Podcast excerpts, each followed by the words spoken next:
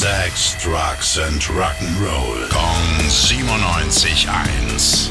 Rock News. Schönen Montagmorgen, mein lieber Tim. Du hast recherchiert und jetzt gibt's das Ergebnis.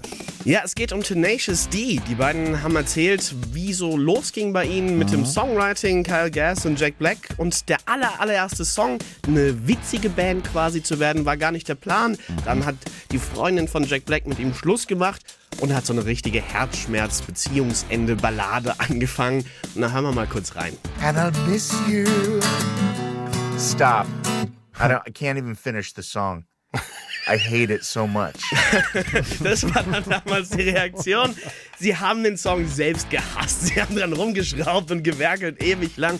Irgendwie versucht, das Ding nochmal hinzukriegen. Haben gesagt, nee, so einen Quatsch wollen wir echt nicht machen. Und dann haben sie den eigentlich ersten Song geschrieben, Tribute. Also, der erste ist Richtung Mülltonne gewandert. und Nicht nur gewandert, ich glaube, der wurde mit richtig viel Kraft ja, reingeschmissen. am Und der Ende. zweite ist sozusagen der erste. Genau. Rock News. Sex, Drugs and Rock'n'Roll. Kong 97.1. Frankens Classic Rocksender.